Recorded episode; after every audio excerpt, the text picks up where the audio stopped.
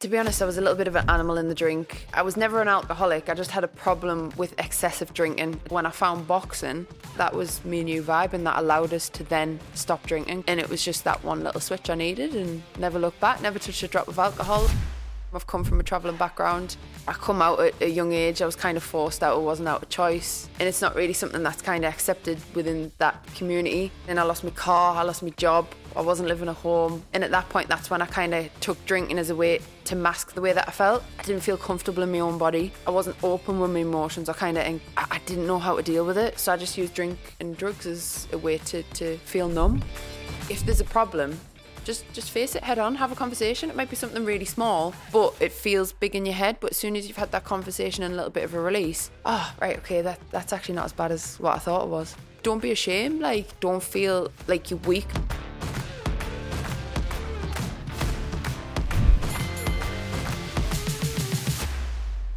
So how's everything going anyway? just training hard fighting in a couple of weeks.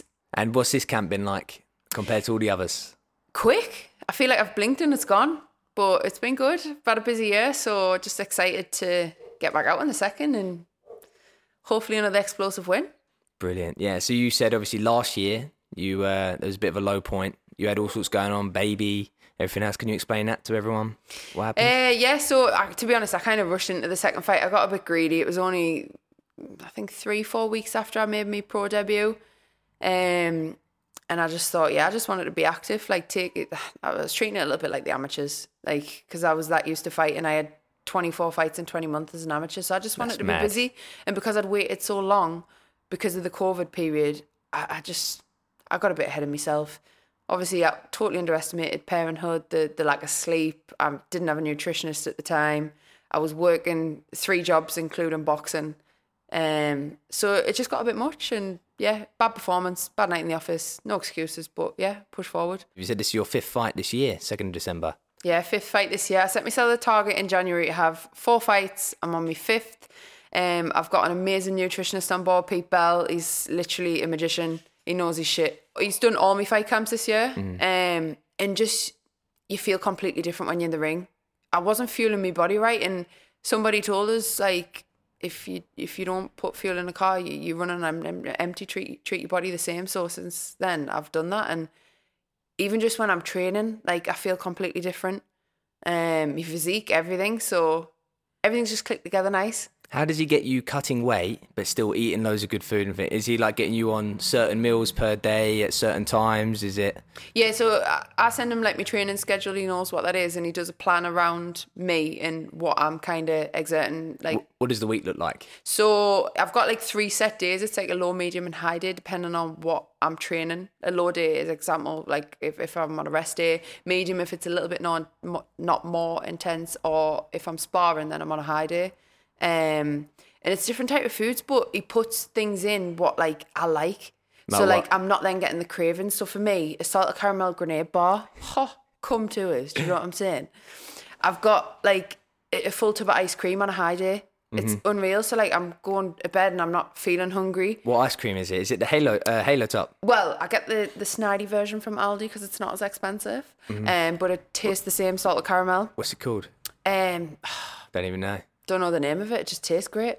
I spoke with uh, Lucas Ballingall, and he said that one of his nice treats, he gets, um, I think, rice, two rice cakes, and then he puts like the ice cream in it and everything else. It's only like 200 calories.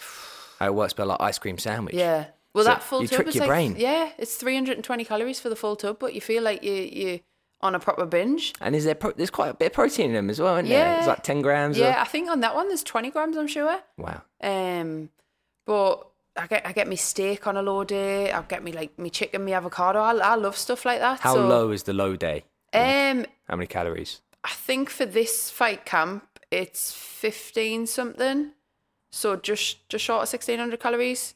Um, so when I, when I'm resting, that's it's not bad when I'm not doing anything. So um, still feel good, but a low is actually, although it's the least calories of the three, it's the one I prefer the most. Yeah, and you've Uh, been you've been so active, obviously. That it's not like you're ballooning up in between camps and Nah, nah. I try to keep it like as, as best as I can. I mean, some of my fights, I'm for, for the ones in July. There was there was 13 days between the fights. I had one little cheat meal as a bit of a treat, and straight back on the plan. what's your cheat meal usually? Domino's, Yeah, Domino's. yeah. What meat feast? no pepperoni, pepperoni with extra tomato base. Nice. so you're a late starter in boxing. What got you into boxing at, at a late start, and uh, how was it walking in the gym the first time?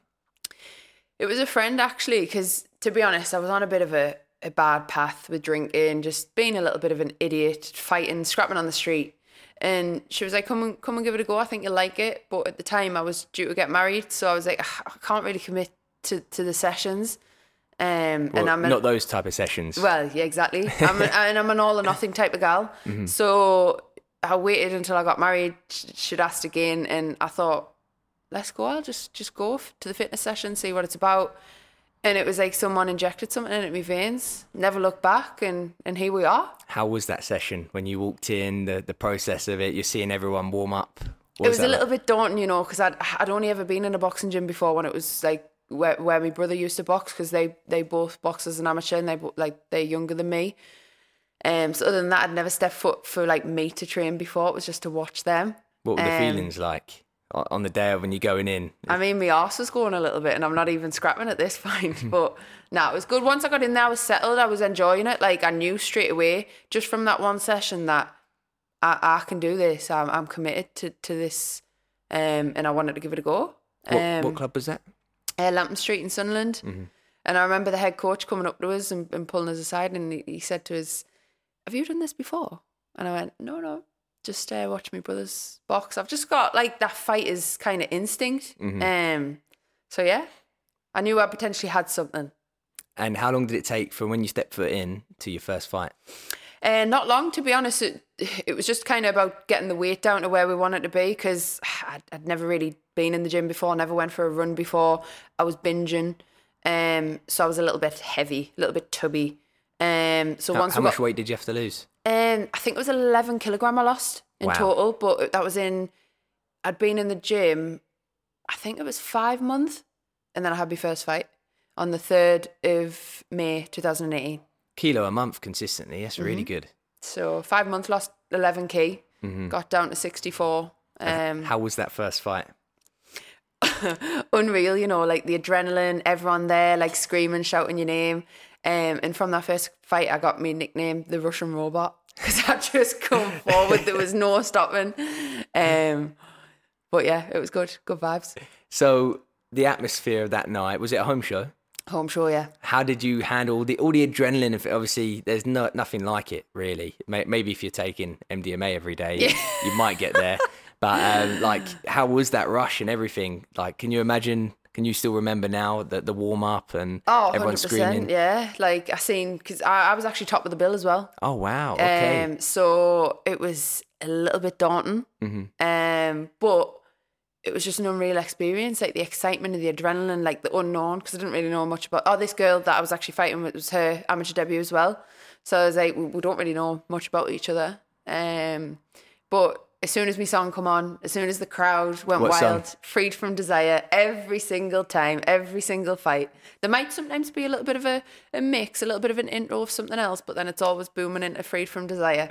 Just gets the crowd going. yeah. Um. So yeah, as soon as I got in the ring, I was just like, "This is it. This is my time." After that, obviously, you soon realised that boxing's a lot harder when you, when you're just going toe to toe and you are throwing straight shots. The fitness. How did you suddenly adapt from that to going to intermediate and advanced, having 24 fights in 20 months? Yeah. To be honest, everything progressed quite quick because I was putting the work in. Even though at the time I had like a full time job, I was still making sure I made the sessions. I was getting out for me runs. I was doing the extra little bits to one percent that like is kind of needed to try and get ahead of the game. Um. So to be honest, after my second fight, I was in Haringey Box Cup, so I was thrown in the deep end. But that's the way that I liked it. I'm in against good girls, girls that have been in the sport ten plus year, but I loved it. How'd that go, Haringey? Uh, the first Haringey one, I was unsuccessful. I actually come up against a teammate, unfortunately, in the draw because there was two of us in at the same weight. Um, lost on a split decision, and but then it never stopped us. So I knew we'd, we'd come back, and I went back the next year and I won gold. Um, and I was in the the, the class above. So So what? So within a couple of years, you got gold at Haringey. yeah, That's impressive. And going from obviously your amateurs all the way through, what was the main consistent. Obviously, you said you quit your job at some point as well, right? What what was you doing nine to five? So I was working um, uh, for a company, an assessment centre in Newcastle. Um, I had my own team. I was a manager, but it just got like, it just wasn't for me. The vibe of people weren't for me. I was in a little bit of a rut. Obviously, I got to a position where I wanted to kind of be really serious about boxing. So I, I took up doing a PT course. Um, it was like a year course. I, I took annual leave, attended things that I need, like the the sessions that I needed to attend. And as soon as I got my qualification for that, then I just decided to leave. I th- this isn't for me. I'm not happy. Why am I going to stay in a job that I'm not happy? Um, and it's not what I wanted to do long term. So it was great pay, great benefits I got with the company, but the people weren't for me, and it just wasn't a nice surrounding to, to be in. So I thought, fuck this, I'm away. Did your boxing completely change when you finally committed to personal training and being in the gym full time? yeah, it was a different vibe. Like I'm a very active person. I didn't want to be sat at a desk Monday to Friday, nine till five. Like that's just not me. I'm out there. I'm constantly on the go. So the the PT world was exactly what I was kind of destined to to be around. Being in a gym or being in my own little space where I've got my own little vibe and that and bring people in. And because the the gym for me saved us, boxing saved me. So like I knew what it could do then to someone else. So for me to be able to give that back, it was a nice feeling. What point did you think I'm going to go pro? COVID hit, and to be honest, I would have stayed amateur a little bit longer. There was things I would have liked to have ticked off. I mean, just before we went into national lockdown, I was a day off winning for the um, championships, the obviously biggest competition in this country. So it was absolute sick. And I'd made that way, like right the way down, and then obviously that happened, and we didn't. It was so up and down. We didn't know when it was going to end. And I was like, do I wait for this? Do we know when the end of COVID's going to be? Do we know when we're going to get out of lockdown? Like, or uh, maybe six months into it, there was there was an opportunity to to kind of turn pro and like get used to the the pro game. So I was like, I weighed up the pros and cons, and I was like, what have I got to lose? I'm not getting any younger. What am I technically going to achieve if I was to say win the the championships? Am I going to be any higher thought of? Probably not. It's not like I'm gonna get onto Team GB. My time's time, time's gone. I'm too old. So I, I turned pro. Thought I can get used to the game, study the game, and if there's any time to do it, it's, it's now because female boxing's on the rise. Did you study the game during lockdown? Was you active? Absolutely. I never stopped training once. Like I know some gyms like th- they weren't open, but then as a pro you could actually train.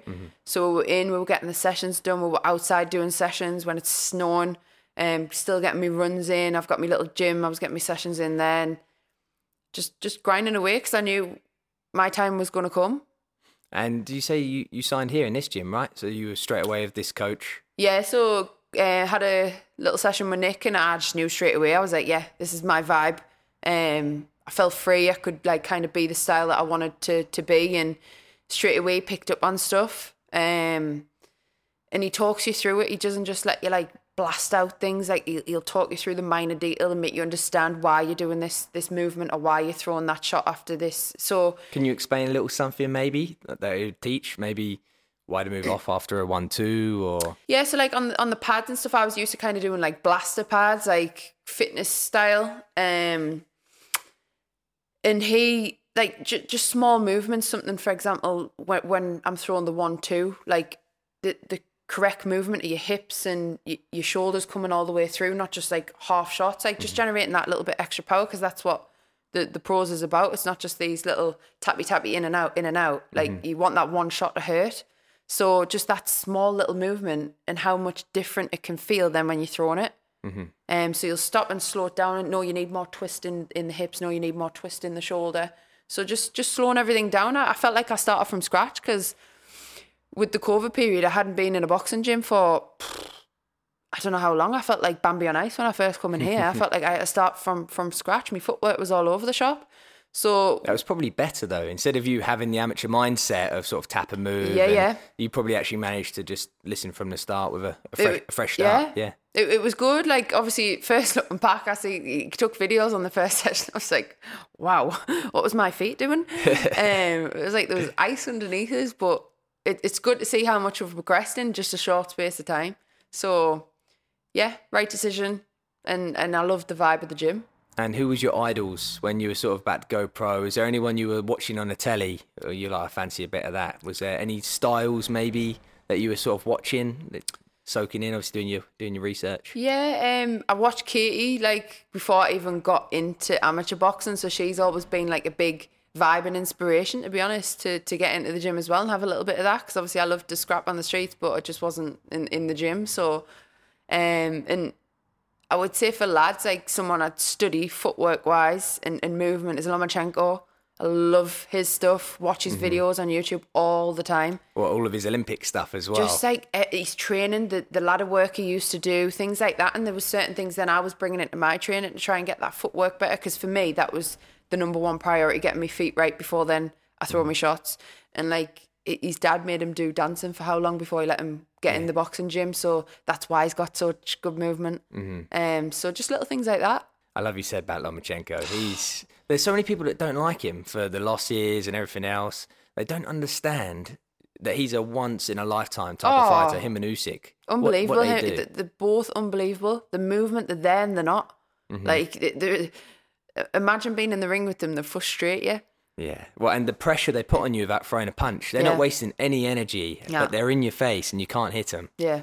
Yeah. So what what footwork drills were you doing? Because he does a lot of unorthodox stuff. He does like juggling. He does like Seen um, things like that, yeah. And then Mm-hmm. like to be honest, there was things where we were using tennis balls where you've got to think. So after you've done a hard session, you're doing something afterwards where you've got to like switch your brain on and think. Mm-hmm. Um, certain little drills, um, little activities.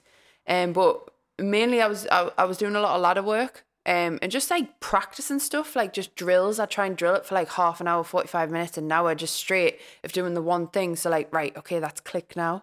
But I'd do it over and over again until I did get that click. Um, but yeah, a lot, a lot of work, speed work, just to get things like moving. nice. And you said boxing saved you. So what was the reasons before boxing that, that were going wrong in your life? What, what were you getting up to besides the scraps? Just to be honest, I was a little bit of an animal in the drink. I got, I was never an alcoholic. I just had a problem with excessive drinking. I didn't know when to stop. Um, and I did used to take a lot of illegal substances on the back of alcohol because that's the next best thing, the next best buzz. Um, but I was using as a way to kind of switch off and not deal with anything from my past. So I, I was just a little bit of an animal. So when I found boxing, that that was me new vibe, and that allowed us to then stop drinking because I kept making the same mistake over and over again, and it got to a point where I quite easily could have lost my wife and, and my house, my friends, my family, and it was just that one little switch I needed, and never looked back, never touched a drop of alcohol as of the twenty eighth of January next year. So Congratulations. five year. Wow. So you said about some tough times. Is there any, can you talk about any of those things or do you not want to go into that? No, look, I'm I'm happy to be open and free. Like it's not something I I, I do kind of keep my cards close to my chest, but I just think I'm at a point in my life now where I'm I'm happy and I'm comfortable talking about things because it helps sometimes just having a conversation with someone. It's like someone's then lifted a weight off your shoulders. So I get that. just to kind of give you a bit of background from from me and where I've come from. I've come from a traveling background. Um, I come out at a young age. I was kind of forced out. It wasn't out of choice. Um, and it's not really something that's kind of accepted within that community. So I was kind of moving about where I was living. Um, me, my grandma and granddad took us in, um, and I, w- I was living there for a period of time at- at that point when they took us in, I lost my car, I lost my job, I wasn't living at home, I didn't have a pot of piss in. My, my grandma was giving us a bit 20 quid here, there, and everywhere. So you can still go out, do your little bits, like meet with your friends and stuff. And at that point, that's when I kind of took drinking as a way to mask the way that I felt because I didn't feel comfortable in my own body. I lost a lot of confidence. And it was the acceptance side. I thought, kind of, do I have to be someone I'm not here? Can I actually be with a woman? Do I have to pretend for the rest of my life and be with a man? And it, it was just a tough time. But because I wasn't open with my emotions, I kind of in, inclined with my emotions, should I say, I, I didn't know how to deal with it. So I just used drink and, and drugs as a way to, to feel numb and, and mask it. And that's what led to the excessive drinking. Had a bad day, go home, open a bottle of Prosecco. I've just did a bottle of Prosecco. I've, That's later into life, I mean. Um, because I never kind of dealt with it properly then, that's what then led to things leading down the line. Before we go any further in the podcast, I would just like to thank the proud sponsors of Not Just Boxing. Not Just Boxing is proudly sponsored by Titan Boxing. Titan Boxing is a UK fast growing boxing business. They do personalised gloves, pads, t shirts, everything. They've got UK free shipping. Go check them out with the link on screen. Gymfluencers.com are proud sponsors of Not Just Boxing. They are the premier health and fitness website. There you can find supplement discount codes, freebies, giveaways, a macro calculator. There's all sorts on there. So go check them out at gymfluencers.com or check out their at on Instagram at gymfluencers.official. So did you not really feel like you fit in anywhere at some points? And you, did you realise at the time that you were escaping certain things or was it just normal? Did you was you just sort of go go go reacting on emotions all the time? Yeah, well, to be honest, at that present moment of time, people probably didn't know there was anything going on inside my head because I hid it very well. Mm-hmm. I just cracked on. Um, but I, I there, there was a lot of demons because I, I didn't know I, I didn't know what to do or how to deal with it. And I remember there was one point we were at someone's house and it was like a roof, um, a, a loft style, and there there was a window, and it was quite easy to access the roof. I could just jump out, and I, honestly, at that moment of time, it went through my head. I thought I could just quite easily like get out this window now and jump off the roof. But I didn't. I'm pleased I didn't. But that's the reality of where I was in my head. But I just didn't know or how to speak to anyone about how I was feeling. Um, because it was like, is this just a phase? Like, am I meant to be this person? I, I don't know. It was tough. And then it was not long after that period when I felt like that that I actually met Amy, and um, she accepted us and wanted us in a time where I didn't have anything. I was a nobody, so I knew that it was it was going to be something special. So from that point, like we built on things. We've we've built a little empire. We've been together nine year, married five year. We've got a little baby girl now. We've got a lovely home, two two decent cars. Do you know what I mean? So like we've built it up from from the scratch, but because I never dealt with a head on there, that's when then things started to still come out, and I was still using alcohol as a way to like mask the way that I felt. Mm. Um.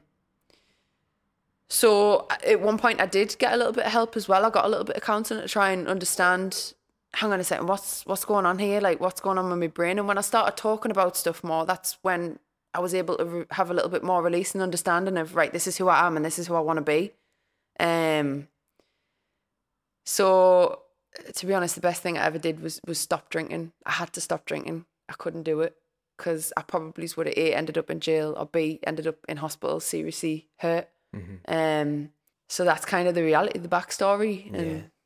What would your advice be to anyone that is going through similar things, have experienced those thoughts? would you say maybe go speak up, find counselling, find a, a close friend? 100% because I was always ashamed. This is the first time I've publicly spoke about this and what I've just said. The only person that ever knows the, the deepness of, of how I felt back in that time is my wife. But I'm at a stage now in my life where I think, no, like people actually do commit suicide because of their thoughts and how they feel because they, they feel like they've got no one and there's always somebody to talk to. It's just trying to reach out to someone. And the best thing I ever did through the years, even since stop drinking, is if there's a problem, just just face it head on, have a conversation. It might be something really small, but it feels big in your head. But as soon as you've had that conversation and a little bit of a release, oh right, okay, that that's actually not as bad as what I thought it was. Yeah. Um so yeah, it's just like don't don't be ashamed. Like if you need to speak or you're feeling a certain type of way, like don't feel like you're weak because I felt like I was weak. Still to this day, like I have to try and tell myself, no, like you're a strong person. You're allowed to cry. You're allowed to get emotional. But I've never been that type of person, and I see myself as being weak when I cry. But I know that's not the case. I give other people the best advice and say, no, no, you've you've got my shoulder, but I don't give myself that mm-hmm. advice back. So I'm like, but I'm I'm I'm I'm still learning, but I'm I'm a lot more open now to, to what I used to be just treating yourself how you would treat a friend. Yeah. In your inner dialogue when you are being nasty to yourself and things aren't going well, that, that is probably the worst thing you can do, right? So, yeah. like you said, treating yourself like a friend, it must feel so much nicer. You're probably still working on it now, right? Are you having good and bad days? So. Yeah, hundred percent. And like even still, sometimes Amy's got to drag it out of her. She knows when there's something on my mind or when there's mm-hmm. something wrong. She's like, "What's wrong?" She gives us the eyes, and I'm like, "Right, okay, I'll tell you." But like when I first met her, like I genuinely was a closed book. It was like cemented. You you had to wedge that open, and it was very hard to even get anything out of us. But that's because I just brushed everything under the carpet. But that's just the the, the kind of background I've come from. Like you just, it's okay. You don't talk about your emotions. You just crack on. That's that's the life. But I've realised as the years have got on, it's actually okay not to be okay and have a conversation, um, and and show yourself as being a little bit more vulnerable. Um, especially being in this sport, sometimes you might feel like you shouldn't be vulnerable because your opponent they might have an edge over you. So being that open, even when you're a pro boxer, like and you know what you can be on both sides, it's, it's very mature. Yeah, because it's a lonely sport as well. So I have found that since stop drinking and, and doing stupid stuff that I've I've got a clear mind. I can think a lot more straight. Um and that's allowed us to, to be a little bit more open as well with conversations and like today I'm um, I've just admitted I've, I've had counselling the, the background and this that and the other like that's not something I'd ever do but I'm I'm in a position in my life where I'm I'm happy to be open if that's then potentially going to help someone else tell their story then that's my job done And what made you stop drinking? That, that your last day of drinking. What what made you say, you know what, I'm not doing this again? It was actually my birthday night out and again I'd made a divvy of myself got full of drink got full of you know the the bad substances the bad shit and the, it's like honestly somebody had just flipped something in my brain to say nah this is it now because I did keep making the same mistake over and over again. I'd have scraps. I'd treat people like shit. I'd take shit out on on Amy because she's the closest person to us but because I was I, I'd drink and drink to make myself feel like kind of numb, um, to not even know what I was doing. But it was that one time that I woke up and I was like, "No, I'm ready now." I'd been locked up and everything, and that still wasn't enough to to make us stop. I've been put in hospital before, not because of my doing. I got I got knocked out by a lad. I was in drink that night, but the drink actually saved my life that night. They said because my head had hit the curb and I, I was unconscious. I've got a scar down here for life because of that. But for once, I wasn't actually a, a dick that night. Mm-hmm. But it was just that one time. I was like, loads of things have happened. There was loads of scenarios which you think you sh- you should stop now, Jordan. But it didn't. And because everyone kept saying to us, you need to, you need to stop. It made us want to do it even more. Even though in my head, after I'd done a certain thing, I'd be like, yeah, that's it. I'd be filling them full of shit because I knew I was going to drink again. Mm-hmm. But it was that one time, and I knew it was just like something had took over my body and was like, this is it. And that was it. Never touch a drop since. I won't even eat profiteroles anymore, which are my favorite because they've got a small percentage of alcohol in. Really? Yeah, I take it that serious. They've got booze in them. They've got a small percentage of alcohol. I think it's rum oh, or one of them. Really? But yeah, won't touch them. And they used to be my favorite at Christmas time. I love profiteroles. yeah, I know. Oh no! Is But there yeah. an, an equivalent you have now then? Sticky that's- toffee pudding. That one's nice. Yeah, it's all right. Yeah. I've got a sweet tooth. So let's talk about the struggles of boxing before we talk about all the good things that have, that you've already had in your career. What are the, the hard parts? Obviously, you- you're still working as a PT. You're taking a lot of stress. You're not not signed by people. Can you go into what your week looks like around not just boxing, about to fight someone? You're dealing with everything else. Yeah. I- I mean, it is tough when you're still trying to work. Um, the beginning of the year, I made a decision to leave me part time job because I had a part time job on top of the PT cause because coming from the manager's position, it was too much of a drop down in money to take the risk to just go um, self employed. But then it was, I was doing too much trying to fit that in the PTs and boxing. So I, I that I left there the the beginning of the year, so I just do my PTs and classes now, so it fits in around my schedule, so I can I can do my boxing and then the PTs fit around that. Um, but it is tough. I'm I'm not in a position where I'm financially getting paid for fights. I'm pulling out my own pocket. I'm purely relying on sponsorship, and sometimes it is tough because it feels like you're always on the want when you're posting. Is there any companies that want to help us out? This, that, and the other. But I, I think a lot of people see, oh, you're a professional fighter. You've got an all right home, like you've got a decent car, like you must be making mega money. And that's the complete opposite. I'm lucky with my business, with the PTs and, and classes. If I make £8,000 a year, I'm lucky if I scrape that. But that's because I, I made that decision. I had the chat with my wife. We sat down. We we worked out the logistics, and I said, yeah, it's a risk I'm willing to take by leaving my part time job, and and invest in myself because I know better times are gonna come. So I always said this year's short term pain, long term gain, but we'll, we'll get there. I'm not chasing the money, but it would be nice to obviously get paid for what you do. But I know that'll come. So whether that's by getting signed by a promotional company or something, but yeah, everything I do at the minute, it's it's just purely reliant on obviously the, the work that I do do and then the, the sponsorship um to be able to do it because opponents aren't cheap. The the flights, traveling, this, that, and the other, traveling for sparring, you're training. To fight one person, how much money goes into that? Obviously, you're paying your opponent. You have to sell a certain amount of mm. tickets.